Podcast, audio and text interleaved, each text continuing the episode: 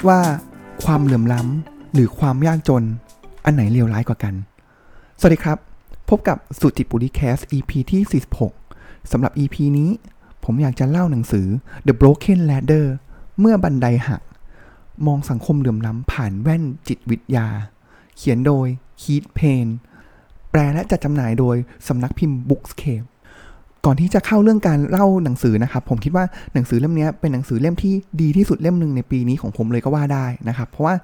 ส่วนหนึ่งเลยนะครับเรื่องของความเหลื่อมล้ำนะครับหนังสือเล่มนี้พูดถึงเรื่องความเหลื่อมล้ำอย่างชัดเจนนะครับ ความเหลื่อมล้ำเนี่ยมันเป็นสิ่งที่ผมสนใจอยู่แล้วนะครับ เหมือนเป็น อินอยู่แล้วเรื่องนี้อยู่แล้วนะครับ แล้วก็อีกด้านหนึ่งเลยก็คืองานของด้านจิตวิทยานะครับ งานจิตวิทยาในด้านเนี้ยก็เหมือนงานของแดเนียลคานแมนนะครับหรือว่าแดนอารีนะครับที่เขาก็จะมีการทำการทดลองนะครับต่างๆ ที่เกี่ยวกับ psychology หรือจิตวิทยาของมนุษย์นะครับ แล้วคราวนี้เขาก็เอางานจิตวิทยาเนี่ยมาใช้ในการเป็นหลักฐานในการ support statement ต่างๆ ของเขาเกี่ยวกับเรื่องความเหลื่อมล้ำนะครับ ซึ่งพอเรามันเป็นด้านที่ผมสนใจ 2 ด้านเนี่ย มันเลยอะ อย่างแรกเลยคือน่าสนใจ และอย่างที่ 2 คือ ผมคิดว่าเขาเขียนอธิบายได้ชัดมาก ๆ นะครับ ถ้าเกิดใครเคยอ่านหนังสือของ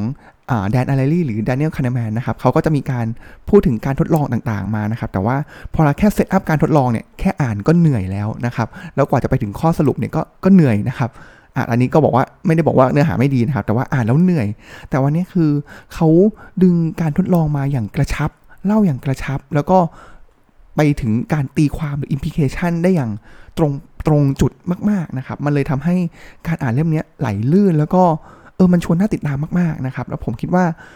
ถึงแม้ว่าจะฟังการเล่าหนังสือของผมในตอนนี้แล้วเนี่ยก็อยากจะเชื้อเชิญทุกๆ คนนะครับ ลองถ้าเกิดใครมีความสนใจด้านความเหลื่อมล้ำนะครับ ควรไปอ่านหรือว่า ผมว่ามันเหมือนเป็นไบเบิลด้านหนึ่งของความเหลื่อมล้ำเลยนะครับ มันคือการมองความเหลื่อมล้ำเนี่ยผ่าน จิตวิทยาของมนุษย์นะครับ ว่าเฮ้ยลึกๆแล้วเนี่ยสิ่งต่างๆที่เกิดขึ้นเนี่ยมนุษย์เราเนี่ยต้องการอะไรนะครับ มันมีอะไรที่เป็นสิ่งที่ร้ายภายในนะครับ ผมว่าเปิดโลกเปิดโลกมากๆสำหรับผมเลยนะครับอะเพราะฉะนั้นแล้วเกินมาขนาดนี้แล้วลองมาเริ่มกันดีกว่าครับ ผมอยากจะชวนคิดอย่างนี้ก่อนครับว่าถ้าเกิดมีคนในห้องเนี่ยทั้งหมดเนี่ยหนึ่งร้อยคนนะครับหนึ่งร้อยคนเลยนะครับ แล้วก็เอามาเรียงกันหรือว่าอยู่ในห้องเนี่ยครับ แล้ว มีน้ำหนักเฉลี่ยของคนในห้องนะครับ อยู่ที่อะ80 กิโลกรัม ซึ่งก็อาจจะมีตั้งแต่น้ำหนัก 40 นะครับ ไปจนถึง 100 150อะไรอย่างนี้นะครับ เพราะฉะนั้นเนี่ยก็จะเป็นเฉลี่ยเฉลี่ยมาอยู่ที่ 80 กิโลกรัม สมมุตินะครับ ผมอะเติมคนคนหนึ่งที่อ้วนมากเข้าไป อ้วนมาก ๆ เลยนะครับ คุณคิดว่าค่าเฉลี่ยของคนในห้อง 101 คน จะเพิ่มเป็นเท่าไหร่ครับ ก็ผมว่าเติมเข้าไปอย่างมากก็น้ำหนัก 100อะ200 เลยครับแบบโอ้โห ตัวใหญ่มากนะครับ อย่างมากค่าเฉลี่ยก็อาจจะเพิ่มแค่2นะครับก็คือจาก 80 เป็น 82 เช่นเดียวกันเลยครับ ถ้าสมมติคนในห้องนี้อายุเฉลี่ย 50 ปีนะครับแล้วเราก็เติมคนแก่แบบอายุ 120 เข้าไป ค่าเฉลี่ยอย่างมากเนี่ยก็ขึ้นมาอยู่ที่51 52 เป็นต้นนะครับอะอันนี้คือเราลองเติมดูเติมคนอีกคนนึงนะครับที่เอ็กซ์ตรีมเลยนะครับไปด้วย น้ำหนักที่มากขึ้นมากๆนะครับหรือว่าคนที่อายุสูงมากๆนะครับแต่ค่าเฉลี่ยมันก็เพิ่มอย่างมากก็ 1-2 ทีนี้ผมลองเปลี่ยนครับ เปลี่ยนมาเป็นว่าใน 100 คนเนี้ยเรามาดูสินทรัพย์ของเขากันบ้าง ถ้าสมมุติเลยเนี่ยทั้งคน 100 คนเนี้ยมีสินทรัพย์เฉลี่ย 1 ล้านบาทนะครับ ก็อาจจะมีแบบคนที่แบบแทบไม่มีเงินเก็บเลย จนถึงคนที่อาจจะมีเงินเก็บ นะครับอาจจะมีใน provident fund บ้าง IMF บ้างอะไรเงี้ยครับเฉลี่ยแล้วใน 100 คนเนี้ยที่อยู่ในห้องเนี่ยมีสินทรัพย์เฉลี่ย 1 ล้านบาท ทีนี้ผมอยากจะเติมคนที่รวยที่สุดในโลกเข้าไป ก็ล่าสุดอย่างคุณอีลอนมัสก์เนี่ยก็แสนล้าน US นะครับก็ 4 ล้านล้านบาทอะไรประมาณนี้นะครับ3 4 ล้านล้านบาทใส่เข้าไปคำถามคือค่าเฉลี่ยของคนทั้งห้อง สินทรัพย์ของคนทั้งห้อง 100 กับ1 คนอีลอนมัสก์เนี่ยเป็นเท่าไหร่ โอ้โห มันจะไม่ได้เพิ่มอย่างเมื่อก่อนเนี่ย เพิ่มอายุเนี่ยห้าสิบเป็นห้าสิบเอ็ดห้าสิบสองใช่ไหมครับ หรือว่าน้ำหนักก็จะเป็นแปดสิบแปดสิบเอ็ดแปดสิบสองใช่ไหมครับ แต่คราวนี้จากหนึ่งล้านเนี่ยมันถูกถ่วงด้วยหลักสี่สามล้านล้านเนี่ย อืม ก็ลองหาดูนะครับ ก็เป็นเอาสามล้านล้านเนี่ยหารหนึ่งร้อยกลายเป็นเฉลี่ยจาก 1 ล้านบาทนะครับ กลายเป็น3แสนล้านบาท อันนี้แหละครับนี่แหละครับคือหัวใจของสิ่งที่เรียกว่าความเหลื่อมล้ำนะครับ เพราะว่าเราก็จะเห็นนะครับว่าจากสแตทมากมายเลยนะครับ ก็คือคน 1%ที่รวยที่สุดถือครองทรัพย์สินมากมายมหาศาล อาจจะแบบ 20-30%ของทั้งประเทศหรือของทั้งโลกนะครับ หรือว่าบางทีก็ 50%เลยนะครับ แต่ไอคน 1%นั้นน่ะไม่ได้ครอบครองน้ำหนัก 20%นะครับ มันก็อันนั้นมันก็คนละสเกลกัน นี่แหละครับคือ หัวใจอย่างหนึ่งความเหลื่อมล้ำนะครับ ก็คือมันไม่มีเพดาน แล้วมันไปได้ไกลมาก และเมื่อมีความเหลื่อมล้ำแล้ว มันจะยิ่งทางขึ้นเรื่อยๆ เราจะเห็นเลยครับว่าอย่างชนชั้นกลางอย่างเราเนี่ยครับกว่าจะมีสินทรัพย์เพิ่มหลักจาก 1 ล้านเป็น 2 ล้านเนี่ยครับโอ้โหเลือดตาแทบกระเด็น แต่ของเขาเนี่ยเพิ่ม 1 ล้านทีนี่คือแบบแทบจะ วันหนึ่งเขาก็ทำได้แล้วนะครับหรือว่าแบบจริง ๆ แล้วหลักชั่วโมงเขาก็เพิ่ม 1 ล้านได้แบบง่ายได้นะครับ อันนี้เป็นคอนเซปต์ของความเหลื่อมล้ำนะครับ อันนี้ผมหนังสือพูดถึงประมาณนิดนึงนะครับ แต่ผมอยากจะชี้ให้เห็นลงรายละเอียดให้เห็นเยอะหน่อยนะครับว่ามันเป็นมาอย่างไรบ้างนะครับ ต่อมาครับเรามาพูดถึงคอนเซปต์หลักของหนังสือเล่มนี้แล้วผมว่าอันนี้จะเป็นหัวใจหลักในการที่เขาจะตีความเรื่องความเหลื่อมล้ำผ่านมุมมองของจิตวิทยานะครับ ผมตั้งคำถามนี้ครับ ผมตั้งคำถามว่าถ้าเกิดเพื่อนๆเนี่ยมีเงินเดือนอยู่ที่อะห้าหมื่นบาทนะครับอะลองดูลองลองนึกตามนะครับห้าหมื่นบาท แล้วตอนที่มีการประเมินผลในปีถัดไปนะครับ เพื่อนๆอาจจะอะได้เงินเดือนขึ้น 10%เลยนะครับ ก็เป็น 55,000 บาท เป็นไงบ้างครับ โอ้โห ผมว่าโดยรวมเราน่าจะแฮปปี้ใช่ไหมครับ เพราะว่าเงินเฟอ้อตอนนี้ก็ ล่าสุดที่ผมเห็นก็ 7%เข้าไปแล้วนะครับ แล้วก็แต่วันก็จะมีการปรับนะครับ 7%แล้ว แปลว่าเงินเดือนของเราเนี่ย เพิ่มขึ้นชนะเงินเฟ้อ happy ไหมครับ อือหือผมว่าน่าจะ happy นะครับ อ่า อันนี้โอเคนะครับ ก็คือเทียบกับเงินเฟ้อนะครับ แต่ถ้าผมบอกว่าเพื่อนเพื่อนเนี่ยเงินเดือนเพิ่มขึ้น 10%นะครับ แต่ทุกคนเพื่อนในแผนกทุกคนทั้งบริษัทเพิ่มขึ้น 20% เป็นไงบ้างครับ อืเกิดอะไรขึ้นทำไมเราถึงได้น้อยกว่าทำไมเราก็ทำงานหนักนี่นา โอ้โห เป็นแบบ ผมว่ามันเหมือนเป็นซีรีส์ของคำถามมากมายนะครับ แล้วก็ผมว่าก็ก็เศร้าก็เซ็งอยู่เหมือนกันนะครับ อันนี้แหละครับคือเป็นสิ่งที่หนังสือเนี่ยพยายามจะบอกแล้วผมว่างานเขียนทางด้านจิตวิทยาทุกเล่มบอกเหมือนกันเลยนะครับ ว่าคนเราเนี่ยมักจะเศร้าหรือว่าเสียใจ เมื่อมีการเปรียบเทียบกับคนอื่นนะครับเรามีการเราเป็นสิ่งมีชีวิตที่มีการเปรียบเทียบกับคนอื่น ตลอดเวลานะครับ แล้วพอเราเปรียบเทียบแล้วเนี่ยเรามันก็จะมีเกณฑ์การวัดในใจของเรา ถ้ามันไม่ได้ถึงสิ่งที่เราคาดคิดไว้เนี่ยสุดท้ายแล้วเราก็บอกเฮ้ยมันไม่ยุติธรรมเอาเสียเลยนะครับหนังสือมีการยกตัวอย่างของงานวิจัยต่างๆ มากมายนะครับ ไม่ใช่แค่ในคนนะครับที่บอกว่าจริงๆแล้ว เรื่องของการเปรียบเทียบมันเป็นสิ่งสำคัญ แม้กระทั่งในสัตว์เองก็ตามนะครับเขาไปลองทดสอบในลิงนะครับ ง่ายมากเลยครับลิงเนี่ยก็ทีแรกเนี่ยเขาก็มีลิงตัวหนึ่งใช่ไหมครับคนก็จะให้ลิงทำอะไรสักอย่างหนึ่งแล้วก็ให้รางวัลไป อาจจะเป็นผลไม้ที่ลิงตัวนั้นชอบนะครับลิงก็แฮปปี้ไปนะครับพออีกพอมาทำอีกลิงตัวหนึ่งนะครับ คราวนี้ ทำเหมือนกันเลยนะครับแล้วลิงตัวนี้ก็เห็นว่าตัวแรกเนี่ยได้อาจจะได้องุ่นที่มันชอบไปนะครับแต่ลิงตัวที่ 2ทำเหมือนกันนะครับทำตามที่มนุษย์ให้ทำเหมือนกันเลยนะครับ แต่ว่าเรากับให้อย่างอื่นไปอาจจะเป็นก้อนหิน โอ้โห หลังจากที่ลิงเนี่ยได้ก้อนหินลิงตัวนั้นนี่คือ จริง ๆ แล้วถ้าเกิดไม่ได้เห็นออีกตัวหนึ่งได้องุ่นไอ้ก้อนหินก้อนนั้นอาจจะเป็นของเล่นของลิงที่ชอบก็ได้นะครับ แต่ลิงตัวนั้นเนี่ยคือ โกรธแบบกระฟัดกระเฟียดแบบหืมแทบจะพังกรงออกมาเลยนะครับ เห็นไหมครับ ขนาดลิงนะครับก็ยังมีการเปรียบเทียบ แล้วของเราเนี่ยมนุษย์เราเนี่ยก็มีการงานวิจัยต่างๆ ก็เห็นว่ามีการเปรียบเทียบมากมายนะครับ คนเราเนี่ยเหมือนกับว่ามักจะรู้รายได้ว่าของตัวเองอะมีเท่าไหร่นะครับ แต่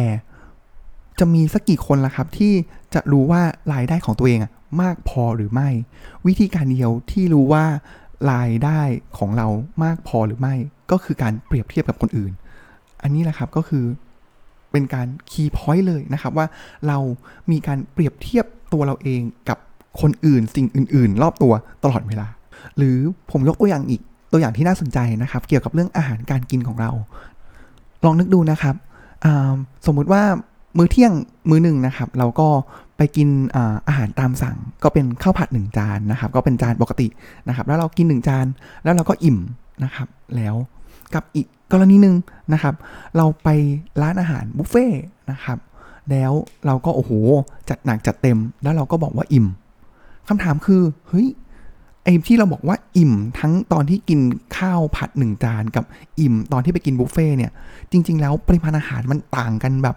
มากมายมหาศาลเลยจริง ๆ แล้วเลยนะครับ ถูกไหมครับ เพราะฉะนั้น เขาเลยบอกว่าอย่างนี้ครับ เช่นกันเลยนะครับเหมือนกับเรื่องของเงินนะครับ เราเนี่ยไม่ได้วัดความอิ่มของเราจากปริมาณอาหารหรือแคลอรี่ที่เราบริโภคเข้าไป แต่จริง ๆ แล้วเราวัดสัดส่วนอาหารเนี่ยที่กินเทียบกับอาหารทั้งหมดหรือเทียบจริง ๆ แล้วบางทีเทียบกับจานเลยด้วยซ้ำนะครับ บางทีก็ให้จานเล็กจานใหญ่มันก็มีผลต่อความรู้สึกอิ่มของเราเนี่ยครับก็คือเป็นอีกตัวที่บอกว่าเราเปรียบเทียบตลอดเวลา หรือมีอีกโค้ดหนึ่งนะครับที่ผมคิดว่าโอ้โห อืมจึกมากเลยนะครับ เป็นของ เขียนโดยเบอร์ทานัสเซลนะครับ ก็เป็นนักนักคิดนักปรัชญาผู้ยิ่งใหญ่คนหนึ่งนะครับ เขาบอกนี้เขาบอกว่าขอทานไม่ได้อิจฉาเศรษฐี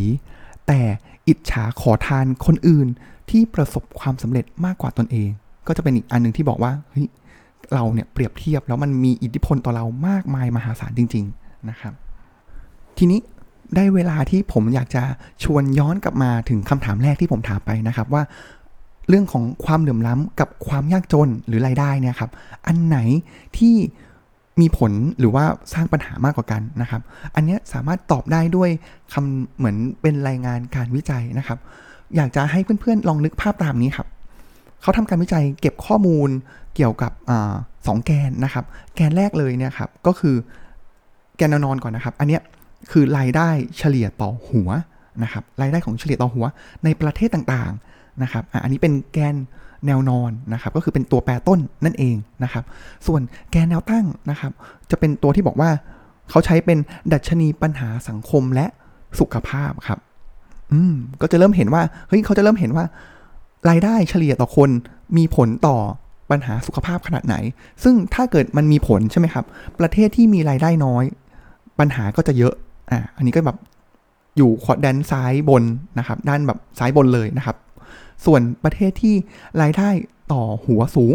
ดัชนีของปัญหาเนี่ยก็จะลดลงมานะครับ เพราะฉะนั้นกราฟมันมันจะเป็นกราฟที่ทะแยงลงจากซ้ายบนลงมาขวาล่างนะครับ ก็คือเป็นกระจุกตัวของประเทศ อันนี้คือสมมติฐานของเขา สิ่งที่เกิดขึ้นคืออะไรครับ สิ่งที่เกิดขึ้นคือ เออ มันไม่ได้เป็นอย่างนั้นน่ะ มันก็จะเห็นหลายประเทศเลยครับ อย่างผมตัวอย่างนะครับ อย่างประเทศโปรตุเกส อันนี้ตรงไปตรงมาเลยนะครับ ก็คืออยู่ซ้ายบน เป็นประเทศที่มีรายได้ต่อหัวน้อยนะครับ แต่ว่ามีปัญหาสุขภาพเนี่ยสูงนะครับอ่าหรือว่าปัญหาด้านสังคมหรือสุขภาพเนี่ยสูงซ้ายบนนะครับ แต่ในขณะเดียวกันสหราชอาณาจักรครับ อยู่กลางๆนะครับ คือถ้าเกิดในชาทั้งหมดเลยอยู่ตรงกลางๆเลยนะครับ ก็มีรายได้ต่อหัวสูงขึ้นมานะครับ แต่ดัชนีของปัญหาสังคมและสุขภาพเนี่ยสูงพอๆต่ำกว่าโปรตุเกสนิดเดียวนะครับ แล้วลักษณะของกราฟเนี่ยโดยรวมเนี่ยมันก็กระจายเป็นกระจุกตัวอยู่ตรงกลาง เขาก็บอกเฮ้ยถ้าทางสถิติแล้วเนี่ยข้อมูลตรงนี้มันไม่ได้คอลเลตกัน หรือไม่ได้มีสหสัมพันธ์หรือสอดคล้องกัน ไปในทิศทางเดียวกันเลยนะครับอะอันนี้เป็นสิ่งที่เขาพอตเป็นวิธีแรกนะครับ พอมันเป็นวิธีที่2ครับเขาลองพลอตอย่างนี้เขาเปลี่ยนจากแกนตัวแปรต้นนะครับ จากรายได้เนี่ยเป็นเรื่องของความเหลื่อมล้ำทางรายได้นะครับ แต่ว่าเขาก็จะมีมีวิธีคิดของเขานะครับ ก็มีวิธีการคำนวณของเขานะครับเออคราวนี้สิ่งที่เห็นเลยนะครับ คือคราวนี้แนวนอนใช่ไหมครับ ฝั่งซ้ายเนี่ยก็คือมีความเหลื่อมล้ำต่ำฝั่งขวาเหลื่อมล้ำสูง จะเห็นเลยว่าคราวนี้ความประเทศที่มีความเหลื่อมล้ำต่ำดัชนีปัญหาด้านสังคมและสุขภาพจะต่ำแล้วมันก็ทะแยงขึ้นเป็นเส้นเกือบเป็นเส้นตรงเลยนะครับ ผมให้ทายครับว่าประเทศไหนที่ มีดัชนีปัญหาความเหลื่อมล้ำสูงสุดสูงอะครับสูงในในที่ประเทศที่เขาเลือกมา และมีดัชนีปัญหาของสุขภาพแล้วก็สังคมสูงสุดครับ เฉลยก็คือสหรัฐอเมริกานั่นเองนะครับ เพราะฉะนั้นอเมริกาเป็นประเทศที่มีความเหลื่อมล้ำสูงมากนะครับ แล้วก็เพราะฉะนั้นสิ่งที่ตามมาก็คือ ก็มีปัญหาสังคมแล้วก็ปัญหาสุขภาพเนี่ยตามมามากมายเช่นกันนะครับ เพราะฉะนั้น ย้อนกลับมาประเทศเรา ก็เราก็จะพอรู้เลยนะครับว่าประเทศเราเนี่ยมีความเหลื่อมล้ำมากขนาดไหน และผลมันจะเป็นยังไง แล้วลองลองเทียบย้อนกลับมาได้เลยนะครับ ว่าประเทศไหนที่มีความเหลื่อมล้ำสูงเนี่ยอย่างเช่นเลยครับใกล้บ้านเราเลยก็ได้นะครับ พม่านะครับ ก็จะเห็นเหมือนกันเลยว่าอืก็จะมีกลุ่มคนชนชั้นนำหรือว่ากลุ่มผู้ปกครองเนี่ยโอ้โหเขาจะรวยมาก แต่ประชาชนเนี่ยโอ้โหลำบากมาก ถามว่าเขามีความสุขไหม หรือย้อนกลับมาอย่างประเทศ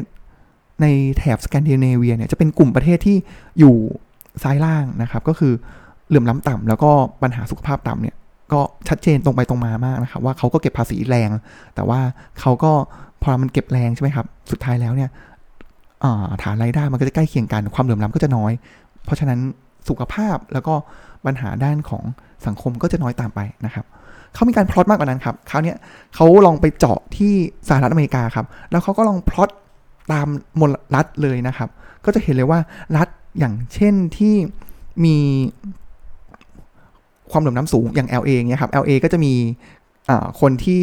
เหมือนเป็นศูนย์กลางฮอลลีวูดใช่ไหมครับ อันเนี้ยความเหลื่อมล้ำสูงมากแน่นอนเลยครับ เราก็จะเห็นว่าความปัญหาของสังคมแล้วก็สุขภาพเนี่ยก็สูงตามมาเช่นกันนะครับ ทีนี้ ผมอยากจะก่อนที่จะจบตอนนี้นะครับ ผมว่าหนังสือเล่มนี้น่าจะเล่าสัก 2-3 ตอนนะครับ อยากจะเอาเรื่องของความเหลื่อมล้ำเมื่อกี้ลองมาแปลงครับ เพราะเมื่อกี้มันเป็นรายงานเหมือนเป็นงานวิจัยนะครับ ทางตัวเลขหรือทางอะไรต่างๆ ทางสถิตินะครับ แต่ว่าเอ๊ะแล้วมันมันเอาเรื่องของความเหลื่อมล้ำหรือเรื่องของที่ผมพูดทีแรกเรื่องของเราเปรียบเทียบกับคนอื่นเนี่ยมันสอดคล้องกันยังไงอันนี้อยากจะเสริมให้อย่างนี้นะครับ ผมอยากจะให้ลองนึกดูเหมือนเดิมเลยนะครับ ในห้องมีทั้งหมด 100 คนครับอ่าแล้วแบบแรกเลยนะครับ แล้วมี 2 ห้องแล้วกันนะครับ ผมว่ามี 2 ห้องนะครับ ถ้าเกิดเพื่อนๆเนี่ย